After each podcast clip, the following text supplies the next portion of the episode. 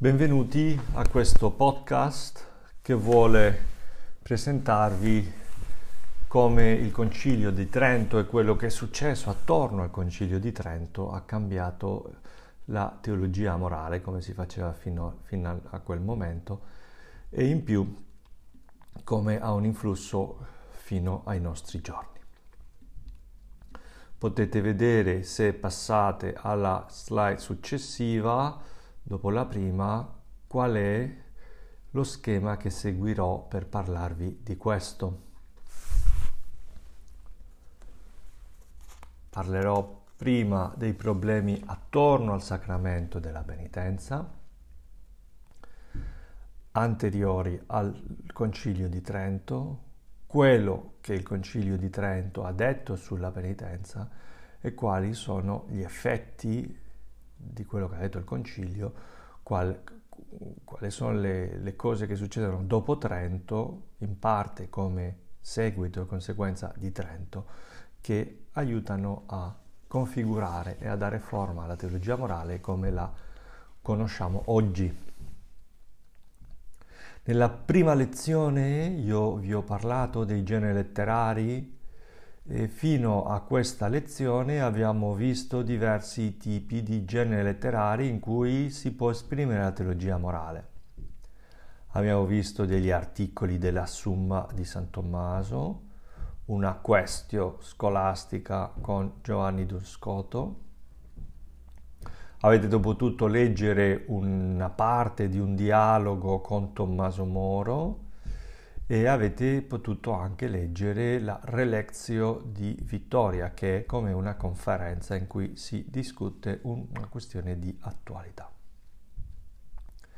Tutti questi generi letterari sono generi letterari d'autore, sono scritti, prodotti da una persona, sebbene sappiamo che ognuno di questi autori usa diverse fonti, dunque non, non sentiamo la voce solo di una persona, sentiamo la voce di una persona che fa dialogare le diverse fonti su cui si, si basa, alle quali attinge. Oggi però ci confrontiamo con un genere letterario particolare per la teologia in generale e in particolare per la teologia morale ed è il genere letterario decreto conciliare. Fino adesso abbiamo visto i problemi morali trattati dagli autori, teologia dell'azione morale, la questione della legge naturale, la critica sociale, la proposta di una società alternativa, i diritti umani e il diritto internazionale. Oggi per studiare la storia della teologia morale vi propongo alcuni testi che non sono in sé di teologia, teologia morale, ma che segnano profondamente la storia che percorriamo. Oserei dire, anzi, che il Concilio di Trento è l'evento che fa il più grande contributo alla fissonomia della eh, disciplina che noi oggi chiamiamo teologia morale. Come abbiamo visto, i problemi morali ci sono sempre esistiti e dall'inizio della teologia la teologia li ha trattati, ma la teologia morale come disciplina a sé stante dentro la teologia, con certi temi tipici, con certe divisioni comuni, come oggi la conosciamo è il risultato in gran parte dello sviluppo di quello che Trento ha detto e quello che Trento ha messo in movimento. E vi do un esempio abbastanza semplice. Se Tizio è un uomo sposato, Tizio conosce una donna che lavora con lui ed ha un rapporto sessuale con lei, questo da sempre si è chiamato adulterio e certamente l'adulterio per i cristiani è sempre stato considerato un peccato. Fino a questo siamo tutti d'accordo. Ma se dovessimo dire che Tizio ha peccato, contro che cosa ha peccato? Tommaso d'Aquino avrebbe affermato che era un peccato contro la castità. mentre che Alfonso Maria di Liguori affermerebbe che è un peccato contro il sesto comandamento. Chiaramente tutte e due hanno ragione, ma c'è stato un cambiamento nel presentare e nel pensare la questione morale fra Tommaso d'Aquino e Alfonso Maria di Liguori che ci permette di capire come è stato questo cambiamento. Potete passare alla, pag- alla slide successiva.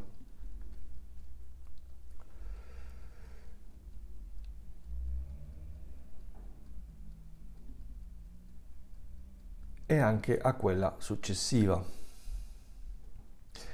Quali sono i problemi attorno del sacramento della penitenza? Primo pietra miliare importante è il Laterano IV, il Concilio Lateranense IV. Nell'anno 1215 il Concilio Laterano IV diede un decreto molto importante per quello che ci riguarda. Un decreto nel quale si diceva che ogni fedele dell'uno e dell'altro sesso, giunto all'età della ragione, confessi lealmente da solo tutti i suoi peccati al proprio parroco almeno una volta l'anno e adempia la penitenza che gli è stata imposta secondo le sue possibilità. Riceva almeno a Pasqua il sacramento dell'Eucaristia, a meno che su consiglio del proprio parroco, per un motivo ragionevole, non creda opportuno di doversene astenere per un certo tempo. Dunque, vedete da dove vengono alcuni dei comandamenti della Santa Madre Chiesa. Goya, nella sua storia della penitenza dagli origini ai nostri giorni, afferma che quest'obbligo nacque soprattutto per controllare l'eresia catara. Dunque non è motivato per un motivo di pietà cristiana, ma è un motivo disciplinare, controllare l'eresia catara. Ogni fedele era obbligato a confessare una volta all'anno col suo parroco. Per colui che non lo faceva c'era la pena di negarne l'ingresso in chiesa da vivo e la sepoltura cristiana da morto. La pena, sebbene non si usano questi termini, era una pena discomunica. Questa legge, secondo questa Costituzione ventunesima, deve essere spesso inculcata ai fedeli così che loro non possano in- invocare l'ignoranza della legge. Con questo si tentava di frenare l'espansione dell'eresia catara. Dunque, la preoccupazione del Concilio non è quella di proporre una nuova legislazione penitenziale, ma di controllare l'eresia. E a conformare questa interpretazione è la legislazione del Concilio tenuto nel 1229 a Tolosa di Francia, la regione che è l'epicentro dell'eresia catara. In questa legislazione non si impone l'obbligo di una confessione all'anno, bensì di tre confessioni all'anno. La ragione di questo, il concilio di Tolosa lo dice, scoprire gli eretici. Questa legge della Chiesa comunque diventa, diventa anche obbligatoria in quei posti non colpiti dall'eresia. E poco a poco si vede come diversi sinodi locali ribadiscono, questo, ribadiscono quest'obbligo aggiungendo diverse norme sull'amministrazione del sacramento e sulla penitenza.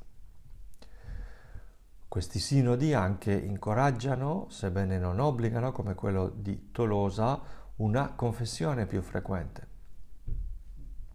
Concilio Laterano IV è del 1215.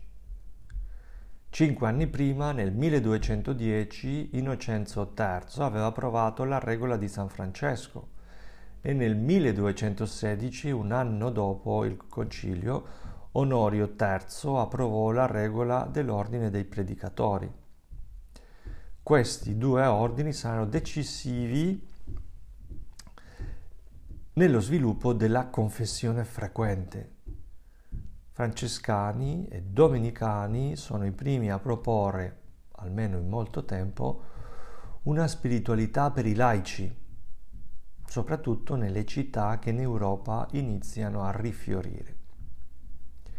E una parte importante di questa proposta spirituale è la confessione frequente, che si svolge non già dal parroco, quella sarà soltanto quella di Pasqua, ma nei conventi dei domenicani e francescani. I laici che vogliono avere una vita nello spirito profonda si recano dai conventi dei mendicanti dove ricevono direzione spirituale che viene accompagnata del sacramento della penitenza. Oltre alla competenza in direzione spirituale dei frati, c'è un'altra causa per la confessione frequente.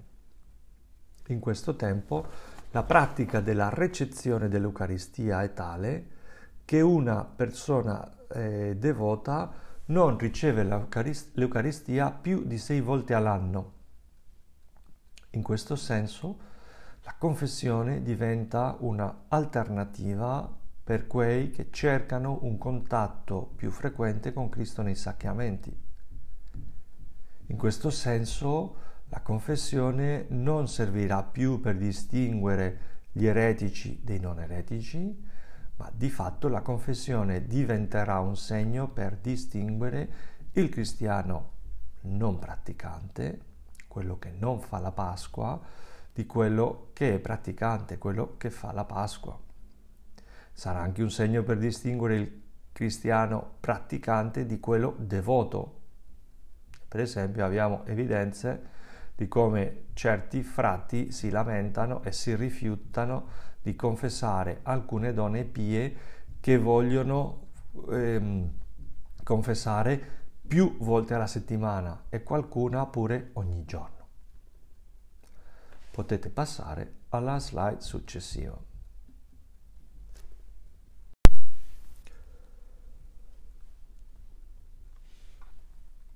Questa pratica della confessione frequente per le persone devote non vuol dire in ogni caso che ci sia una grande diffusione del sacramento. Sappiamo soltanto che le persone devote si confessavano spesso. I dati che abbiamo di fatto sulla pratica della confessione proprio prima del concilio di Trento ci fanno pensare che non era un sacramento molto cercato in generale dal popolo di Dio. C'erano diverse ragioni per questo. Fra il clero secolare il sacramento della penitenza è un sacramento a pagamento. Ferecche ci racconta che si trovano delle lamentelle sui magri proventi del Birtpenich, il denaro della confessione che i fedeli dovevano pagare quando si confessavano. I parroci notano che la povertà di alcune persone è così grande che non possono dare nulla. Altri documenti lasciano libertà al penitente di stabilire l'elemosina da dare al confessore. Nient'altro che ciò che gli piace, ciò che vuole. Già nel Medioevo erano molto diffuse le recriminazioni contro le penitenze pecuniarie, contro le diffuse richieste di denaro in confessionale. Per esempio, Giovanni Eck, la, l'avversario di Lutero nella famosa disputa di Lipsia nel 1519, critica questi usi finanziari attorno al sacramento della confessione. Un altro problema per la crisi della penitenza è la scarsa formazione del clero. Dovete ricordare che l'obbligo di studiare in un seminario, che oggi ci sembra così normale, è appunto un obbligo imposto dal Concilio di Trento. Uno dei grandissimi problemi della Chiesa prima del Concilio e la bassissima formazione di una parte importante del clero, che appena conosce il latino e che sa quasi niente di teologia morale. Fra l'altro perché un libro come la Summa di San Tommaso o libri simili sono libri molto importanti ed interessanti, ma sono libri di alta teologia che aiuta poco alla pratica della confessione e in più sono libri che costano moltissimo denaro. Esiste il genere letterario manuale di confessore, ma tendono ad essere lunghi e complicati. Un altro problema per la confessione è lo scarso gusto di tanti uomini di quel tempo, come pure nel nostro, per l'introspezione. Per questa ragione statuti di tanti, sinodo, eh, tanti sinodi suggeriscono di aiutare il penitente. Mi domandi, padre, è una cosa che si sente abbastanza frequentemente eh, nel confessionale. E per ultimo, sicuramente una ragione che mm, non aiuta o aiuta alla crisi della penitenza è l'obbligo di confessare con il proprio parroco.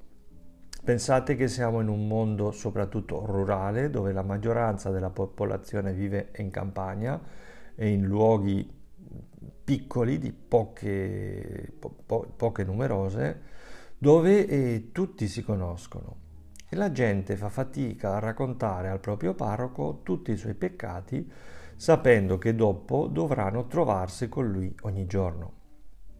E di fatto Sappiamo che i nobili e le persone più benestanti chiedono ogni tipo di dispensa per potersi confessare con altri preti. E parte del successo dei medicanti, oltre indubbiamente alla sua competenza e qualità spirituale, scaturiva da questo vantaggio che c'era eh, nel confessarsi con un frate che era di passaggio e che sicuramente non lo si vedeva per, cioè, in, o in tutta la vita o almeno per un po' di mesi quando tornava per di nuovo ascoltare le confessioni. La situazione di fatto in parecchie regioni d'Europa prima del concilio è che la confessione è una pratica fondamentalmente scomparsa. Verso il 1540 i vescovi della Renania riconoscono che da anni la confessione e la comunione sono cadute in disuso.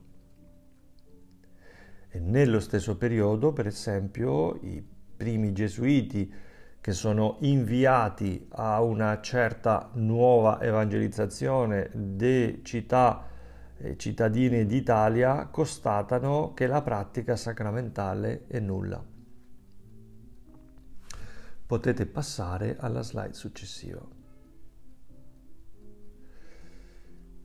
E se sul piano della pratica troviamo questa situazione di crisi, sul piano teologico troviamo la critica dei riformatori.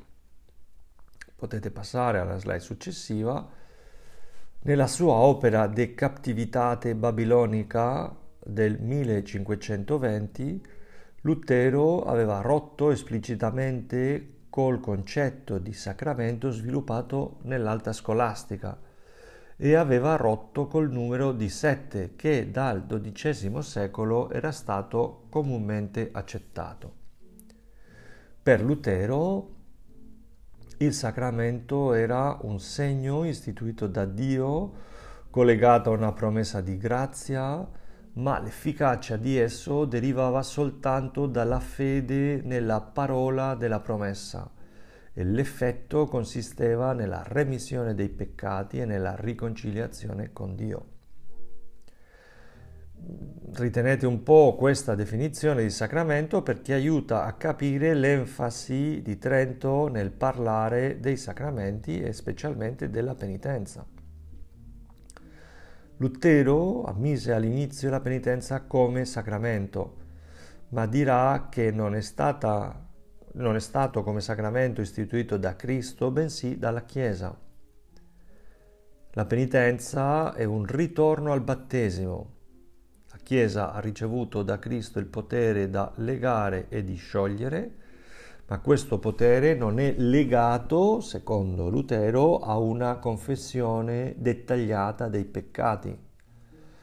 Lutero ammetterà la confessione come pratica pia, più legata a una direzione spirituale e al conforto di un fratello o di una sorella davanti un dolore, al dolore per i propri peccati, legherà piuttosto eh, la confessione a questo che a un sacramento nel senso forte in cui Trento lo definirà e come noi lo capiamo oggi. Potete anche andare sulla slide successiva. Calvino anche lega, non senza, rag- senza ragione, la penitenza al battesimo e la soluzione è un richiamo al battesimo. Siccome anche tanto Lutero come Calvino rifiutano il ministero ordinato, il sacerdozio in senso stretto, perciò la soluzione può essere data da un laico. Soluzione che tra l'altro era praticata alla fine del Medioevo, almeno se non c'era un prete, diciamo, a mano. Sant'Ignazio di Loyola racconta nella sua autobiografia come, essendo nel castello di Pamplona, assediato dalle truppe francesi, prima dell'inizio della battaglia, siccome non c'era un prete nel castello, si confessò con un compagno. Dunque esisteva la pratica devota della confessione con uno che non era prete quando non si poteva fare con un prete, ma non si negava il carattere sacramentale eh, del, sacramento, del sacramento della penitenza come fecero Lutero e Calvino. Come vedete, cioè Lutero e Calvino non è che negano assolutamente la penitenza, la ammettono come pratica di pietà cristiana, ma certamente mh, hanno di essa una concezione piuttosto molle e contro di questo reagirà il Concilio di Trento. Potete passare alla slide successiva in cui vedete che vi parlerò del Concilio di Trento e quello che dice sulla penitenza e il suo influsso sull'insegnamento della teologia morale. Vediamo prima quello che Trento dice sui sacramenti e sul sacramento della penitenza.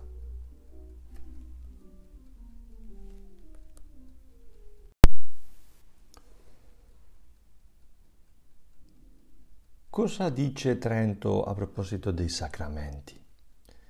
Come risposta ai riformatori, il Concilio di Trento diede una dottrina sui sacramenti in generale, in generale e dopo su ogni sacramento. C'è un decreto sui sacramenti in generale, lo trovate nel Detzinger Hühnermann dai numeri 1600 al, al 1613 che dice che i sacramenti sono sette, che sono diversi, e cioè che ciascuno ha la sua specificità, che sono necessari per la salvezza, che contengono la grazia che significano, che questa grazia viene sempre a tutti se i sacramenti sono ricevuti nel modo dovuto, che la grazia viene ex opere operato, e che questi sacramenti sono amministrati dai sacerdoti. Tranne il sacramento del matrimonio in cui i ministri del sacramento sono gli sposi. Questi punti avranno le sue conseguenze sulla penitenza e, e quando leggerete i canoni sulla penitenza nel Concilio de Trento, che sarebbe la lettura per questo giorno, vedrete che ci si dice la penitenza è un sacramento con la sua specificità necessario per la salvezza, che contiene la grazia che significa, che ha un modo dovuto di essere ricevuto, che la grazia si riceve pure se il prete non è santo, anzi pure se il prete è in peccato mortale e che deve essere amministrato eh, questo sacramento da un sacerdote. Vorrei lasciarvi a voi il compito di leggere il testo, ma avete questo in mente. Avete in mente che queste questioni dogmatiche avranno un influsso sullo sviluppo della teologia morale. Perché se la penitenza ha una sua specificità ed è un sacramento diverso del battesimo, come affermerà eh, il concilio contro i riformatori, si deve dire qual è la specificità. E la specificità di questo sacramento è la confessione auricolare. E la teologia morale si svilupperà per essere la parte della teologia che aiuta al penitente a sapere quali sono i suoi peccati e come deve confessarli, e dunque anche una istruzione per i sacerdoti. Abbiamo già detto che la gente faceva fatica a confessarsi, come oggi, e dunque la teologia morale si svilupperà per semplificare il compito della confessione per il penitente. Soprattutto perché se la confessione, come i sacramenti, è necessaria per la salvezza, non si può chiedere a tutti i fedeli una cosa che sia troppo complicata e troppo difficile, perché sarebbe un po' ingiusto e dunque si deve facilitare l'amministrazione la e la ricezione di questo sacramento.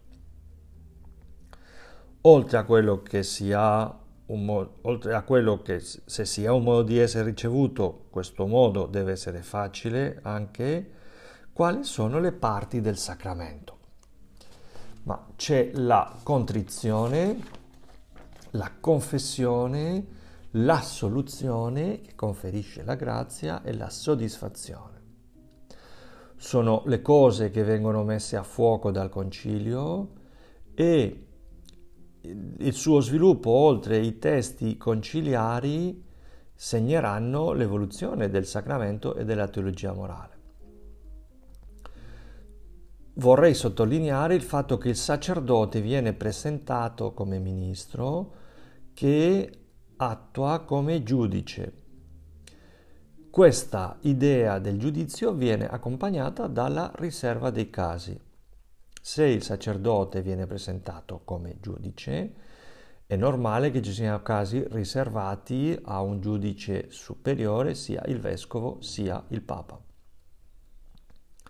E questa immagine del giudice, dovete pensare che il Laterano IV aveva parlato che il sacerdote era un medico, questa immagine del giudice e la riserva dei casi aiuterà alla giuridificazione della teologia morale, perché? Per aiutare a questo giudice si svilupperà tutta una manualistica molto giuridica.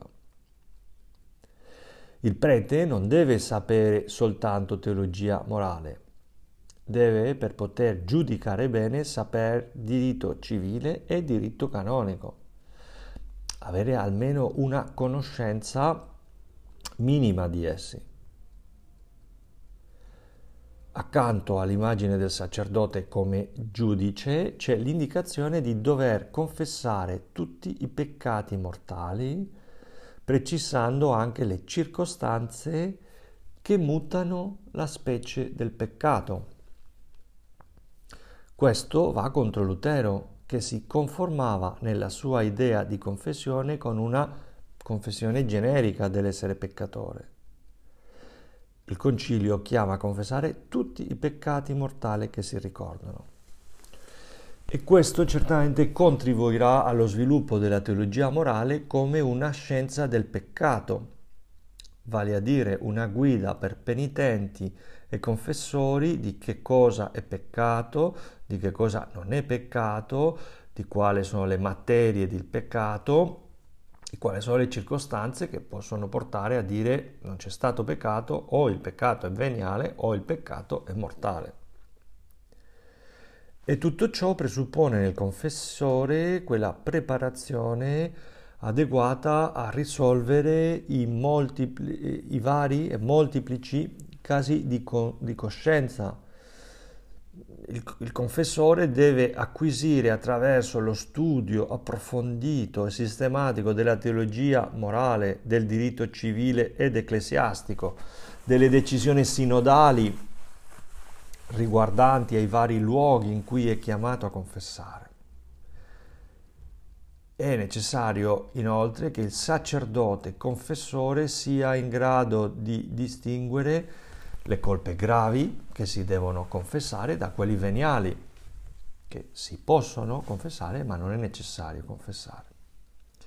Deve essere capace il sacerdote confessare di esaminare le circostanze che possono essere aggravanti o attenuanti, che sappia applicare le censure ecclesiastiche eh, che comportano certi peccati. Per cui il confessore, ma ancor più chi fa teologia morale per insegnare a, al confessore, deve, deve avere una competenza nuova nel settore giuridico.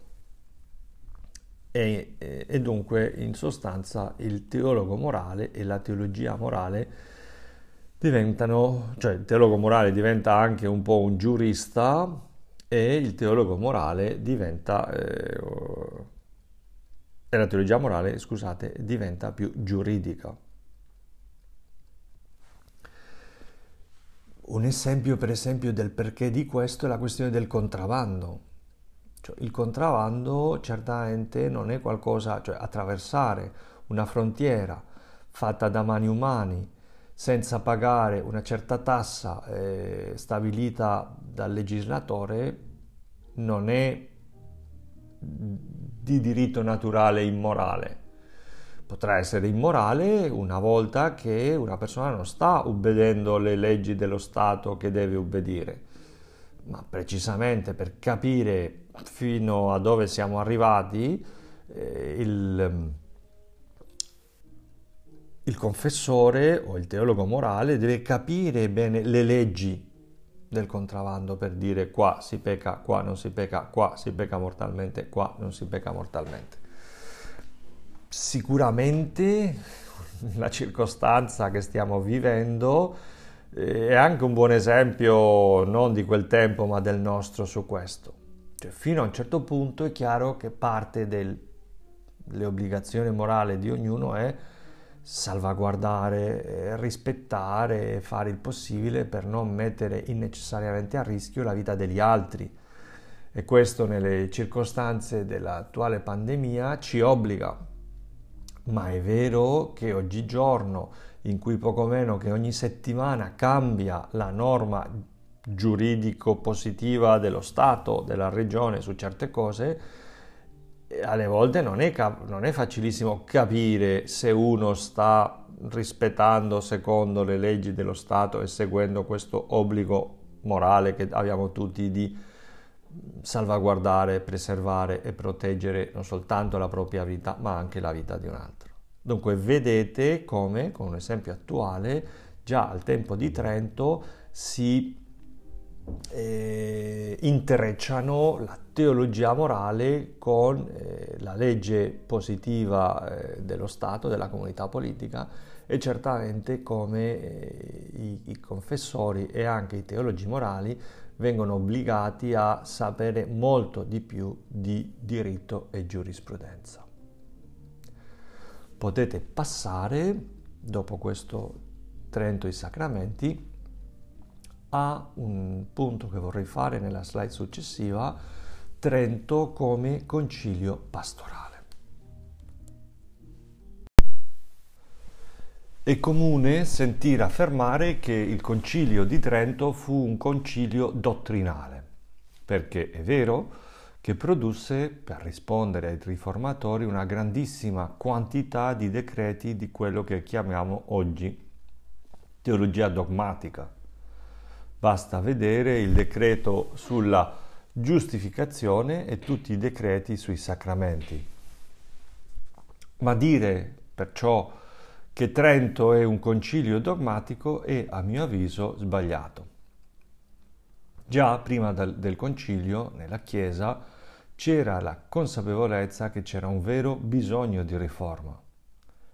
Quando finalmente si riuscì a radunare un concilio, si prese come modo di lavoro del concilio approvare un decreto dogmatico e uno di riforma perché era chiaro che il concilio non poteva soltanto dare decreti ribadendo quello eh, che dicevano i riformatori, questi decreti di riforma dunque hanno un chiaro slancio pastorale, e vogliono rimettere la Chiesa gerarchica in ordine affinché vescovi e preti siano, siano veri pastori del popolo di Dio.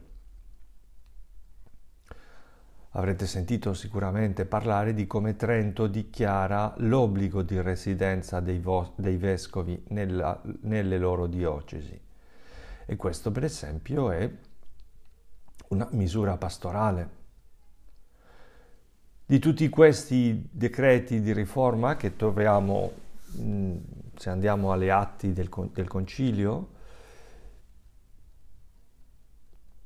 e che sono in generale questi decreti di riforma molto interessanti da leggere perché ci permettono di capire eh, quali erano i problemi della Chiesa non sul piano dogmatico, ma sul piano pastorale di tutti questi decreti. Il più importante per quello che ci occupa è il decreto di riforma dato nella ventitreesima sessione del concilio tenuta a luglio del 1563. In questo decreto di riforma, nel canone diciottesimo, si stabilisce la creazione di quello che oggi conosciamo come i seminari diocesani. Fino a quel tempo non esistevano. Un chierico poteva andare all'università e là veniva ben formato, ma questo non era quello che succedeva di più, fra l'altro perché andare all'università aveva un costo eh, molto alto e dunque molti preti erano scarsamente, formati e avevano imparato soltanto poche cose dal suo parroco o forse in una scuola del luogo. Il canone diciottesimo del decreto di riforma è uno dei più importanti di Trento in generale, ma anche per noi. La creazione dei seminari sarà l'occasione dell'apparizione dei manuali che segneranno la teologia morale fino ai nostri giorni. Fra l'altro perché il decreto dichiara che i ragazzi che studiano nei seminari saranno formati, fra l'altro, in tutto quello che attiene all'amministrazione dei sacramenti, specie all'ascolto delle confessioni. Vediamo adesso come questo si concretizza in due casi che hanno un grande influsso in tutta la Chiesa. Uno il primo caso che vorrei presentarvi è eh, i concili milanesi su, sotto l'impulso di San Carlo Borromeo e la Compagnia di Gesù, ordine religioso appena nato. Potete fare un passo in, in avanti con le slide e un altro per vedere i concili milanesi. Il concilio di Trento aveva decretato l'obbligo di avere concili provinciali nell'anno successivo alla, alla, chiusura del proprio concilio di Trento e dopo ogni tre anni. In Europa e anche in America, perché parlerò dei concili milanesi, ma in America i concili di Lima ebbero anche una grandissima importanza nel lavoro dell'evangelizzazione ma in Europa e in America si iniziò un lavoro conciliare molto importante. E di tutti questi concili, forse quelli che ebbero un influsso più grande in tutta la Chiesa furono quelli di Milano perché vennero copiato, copiati un po' dappertutto. Non per niente Carlo Borromeo è presentato come l'esempio del vescovo post-tridentino il concilio adottò decisioni che influirono nella teologia morale. Impone ai sacerdoti di assistere a corsi di casi di coscienza e domanda che il vescovo le, nelle sue visite pastorali istruisca i preti nella dignità del loro ministero sui peccati, sui casi riservati e sui casi di restituzione. All'inizio di ogni quaresima il vescovo convocherà i confessori nella città episcopale per istruirli sul ministero che dovranno svolgere. Si cambia anche la disciplina nell'amministrazione dei sacramenti. Si istituisce il penitenziere della diocesi, come aveva mandato il Concilio di Trento. Il vescovo, che finalmente risiede nella diocesi, deve approvare i confessori, il che spingerà, spingerà eh, ai preti a seguire le chiamate del concilio e a prepararsi bene per l'amministrazione del sacramento della confessione. Ogni diocesi deve pubblicare a gennaio l'elenco dei peccati riservati affinché i preti sappiano i peccati che possono perdonare e quali devono rimandare al penitenziere. E si danno anche norme molto pratiche sulla confessione. Il confessionale come lo conosciamo oggi, è stato inventato, per quanto sappiamo, da Carlo Borromeo o da qualche persona attorno a lui. Di fatto, se andate un po' di slide indietro, potete vedere nella slide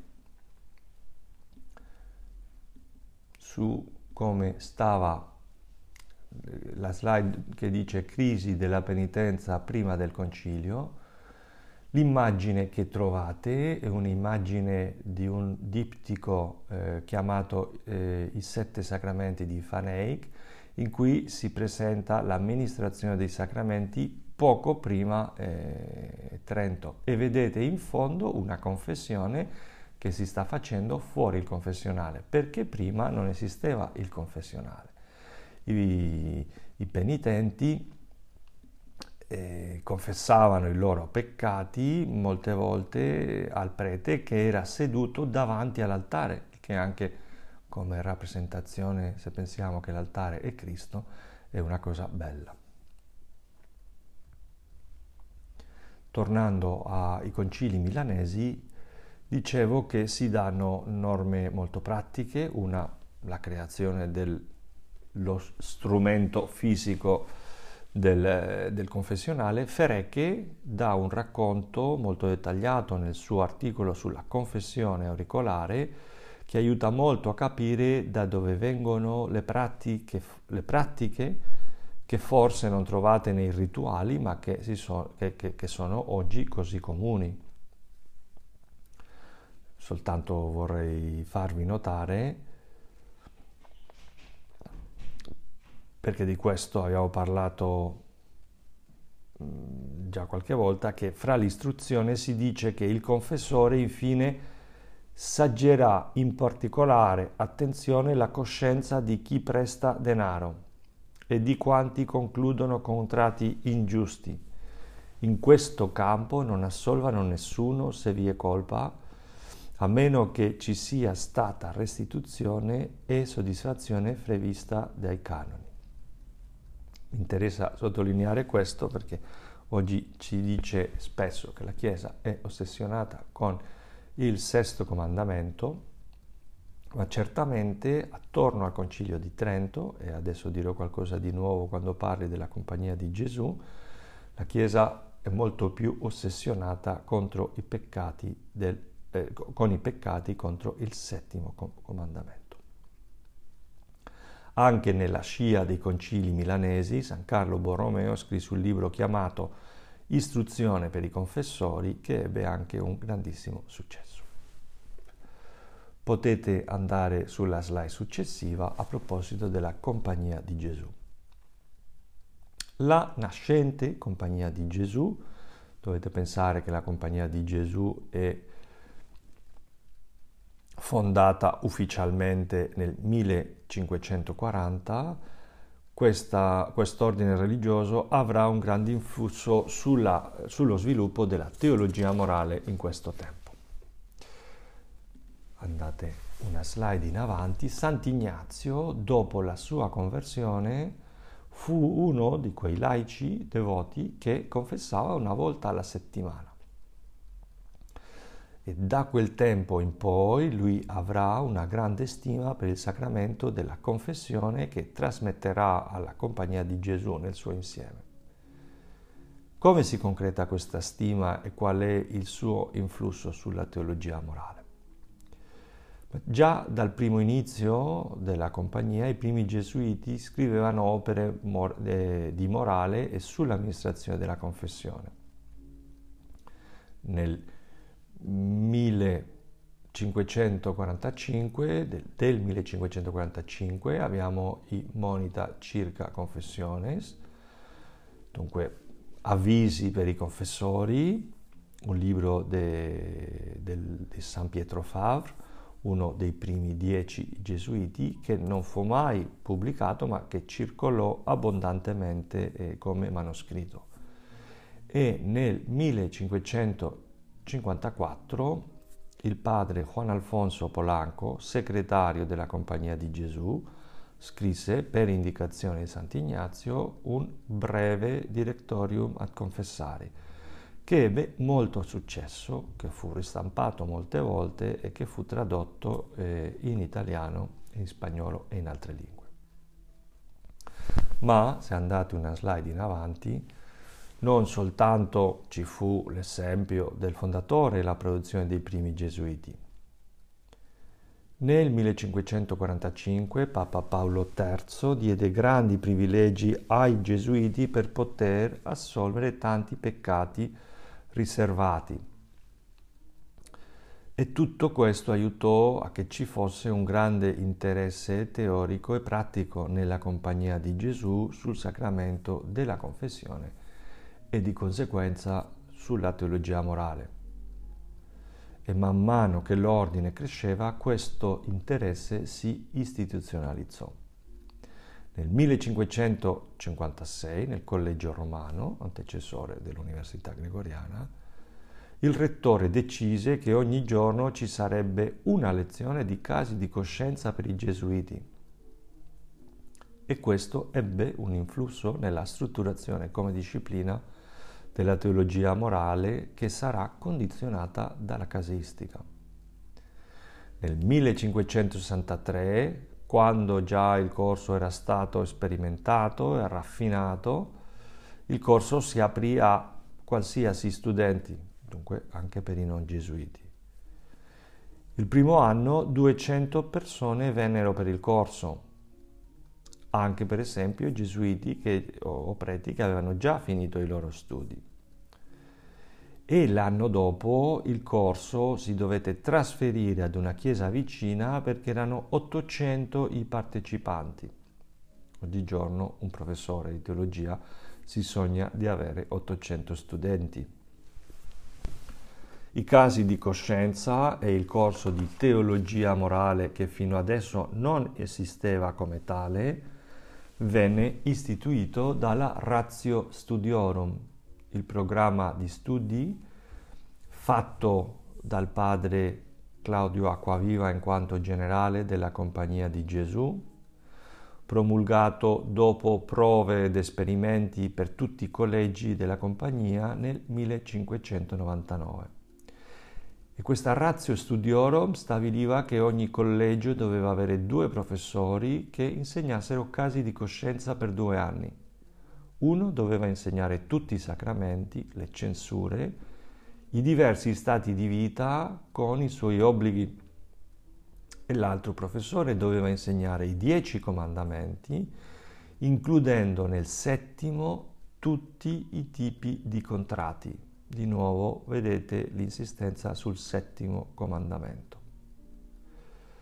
Di fatto, se andate sul Moodle de, di questo corso e vedrete che avete la, come letture proposte avete un testo, il testo che sono i decreti di Trento, ma l'altra cosa che vi propongo per la lettura è l'indice delle istituzioni eh, moralium di Juan Azor, di cui parlerò questo, eh, eh, fra poco, e vedrete l'insistenza eh, che c'è la sul settimo comandamento.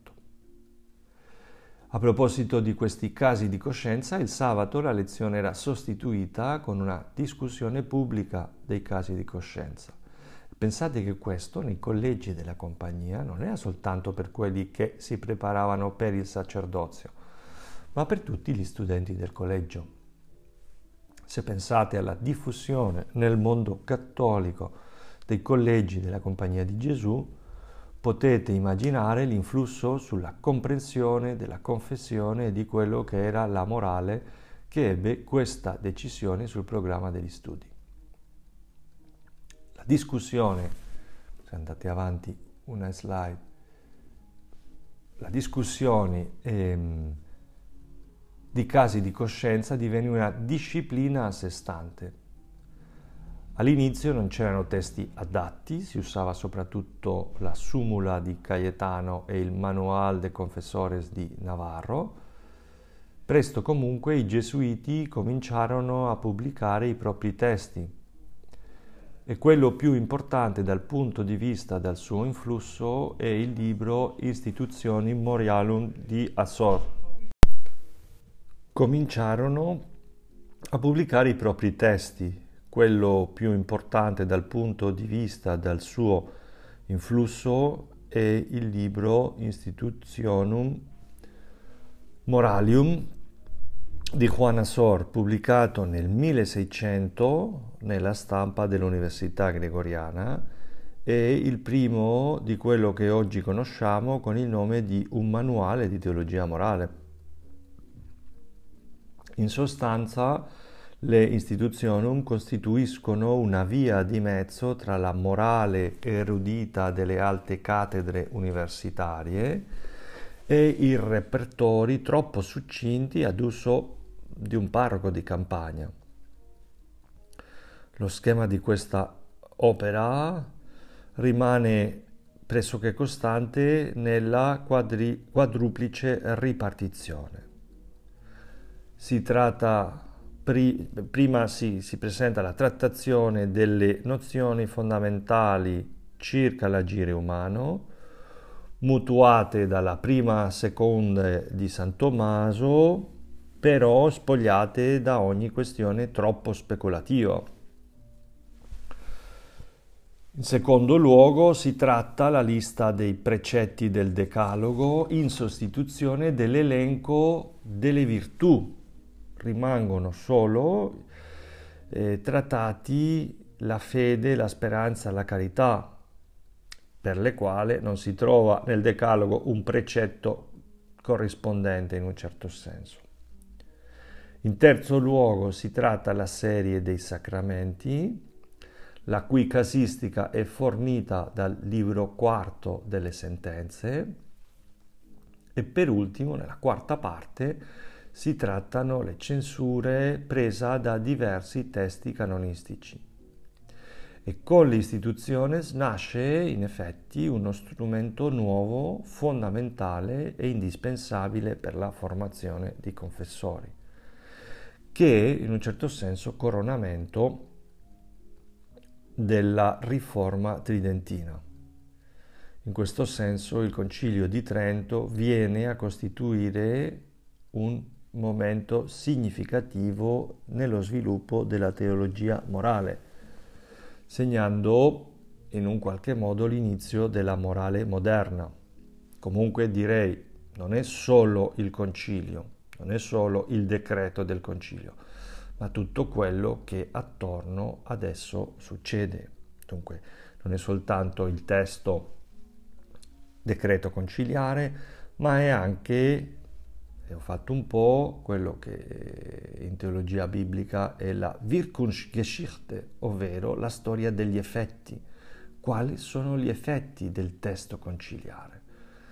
E mi sembra anche che per capire e per fare una buona lettura storica dobbiamo capire che una cosa sono per esempio quello che dice il testo e altro gli effetti del testo, perché non possiamo attribuire al testo cose che dipendono dagli effetti ma non dal testo direttamente, ma piuttosto dalla lettura e l'applicazione che hanno fatto chi l'ha letto anche perché quello ci permette alle volte, mi permetto di fare questa riflessione ermeneutica, a fare diverse interpretazioni del testo che non necessariamente sono quelli che abbiamo ereditato, ma che forse il testo anche ci permette di fare.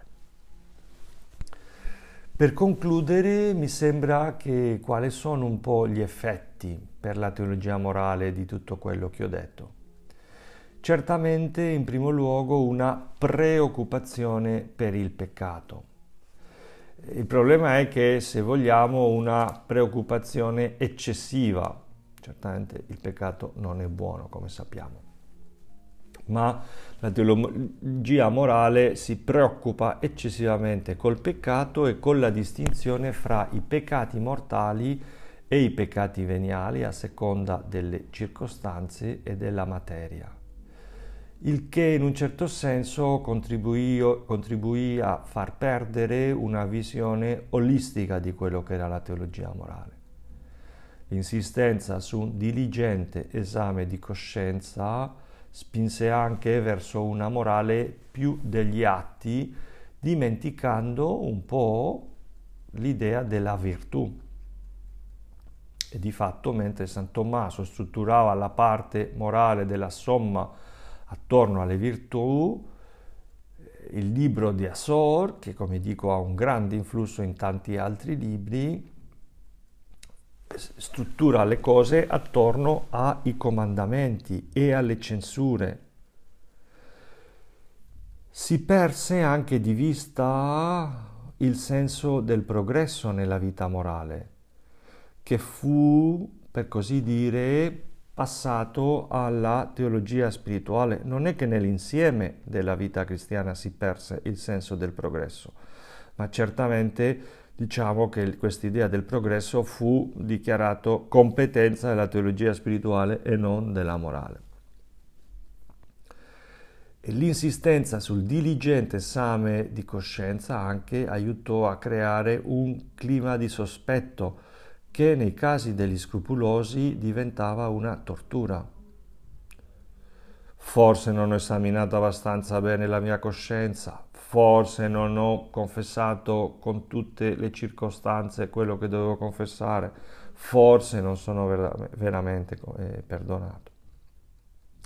Anche parte degli effetti, questa insistenza sul peccato e sulla confessione ebbe, se volete, andando dall'altra parte, una certa trivializzazione del peccato, soprattutto quando ad ogni legge ecclesiastica era attaccato un peccato. Dunque, bere acqua prima della messa era peccato mortale. Per gli scrupolosi creava problemi, ma per altri li faceva diffidare di quello che era peccato mortale perché c'era stata una inflazione di esso. Indubbiamente uno si rende conto che è un po' assurdo dire che ha la stessa gravità morale bere mezzo bicchiere d'acqua prima dell'Eucaristia che uccidere un'altra persona. Non bisogna avere studiato in gregoriana per capire che non è esattamente lo stesso. E se tutto è peccato, per alcuni certamente il peccato perderà importanza. In questo senso dico che ci fu una trivializzazione del peccato, ma ancora peggio una trivializzazione della grazia.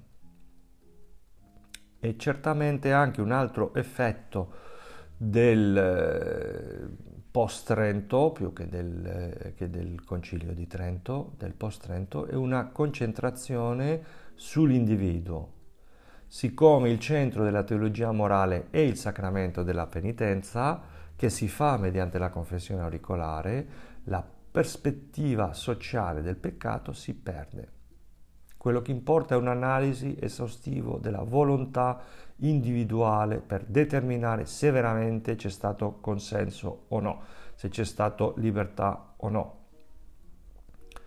Abbiamo visto, eh, quando abbiamo visto Vittoria, che una mostra di come i moralisti spagnoli del Cinquecento eh, si occuparono moltissimo dei problemi di morale sociale questa preoccupazione che certamente la troviamo nel Cinquecento e che per esempio nell'insistenza sul settimo comandamento nella ratio studiorum ancora eh, troviamo è una preoccupazione che poco a poco si perde.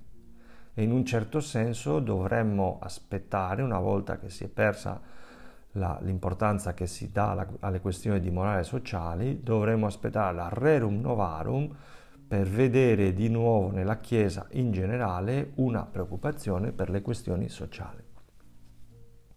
Pensate oggi eh, il tema delle strutture di peccato e della responsabilità collettiva eh, sono questioni che sono arrivati, eh, prima sono, non sono stati molto recenti, ne, scusatemi, sono questioni che certamente sono arrivate al eh, Magistero della Chiesa recentemente, ma anche perché i teologi le, tra- le hanno trattate recentemente. Dunque, come vedete, eh, un po' delle conseguenze de- degli effetti de- del Concilio di Trento è l'ossessione con la legge, è una giuridificazione della coscienza, un individualismo mora- morale, eh, un dimenticare l'idea di virtù ed altri elementi importanti della teologia morale. Bene, con questo concludo, vi invito a leggere i decreti del Concilio e anche a dare un'occhiata a, all'indice delle Institutionum Moralium di Assor che vi permette di vedere la novità della struttura, se la mettete a confronto con la struttura della Summa che vi ho presentato eh, nella presentazione della teologia morale. Una strutturazione che durerà molto molto molto a lungo, se di dire che fondamentalmente fino al Vaticano II. Un saluto a tutti, statemi bene, eh, speriamo che dopo la Pasqua possiamo incontrarci di persona e mentre vi faccio gli auguri di una buona e santa Pasqua eh, studiate ma anche approfittate questi giorni di vacanza per riposare e anche forse pregare e stare con il Signore un po' di più. Un caro saluto a tutti.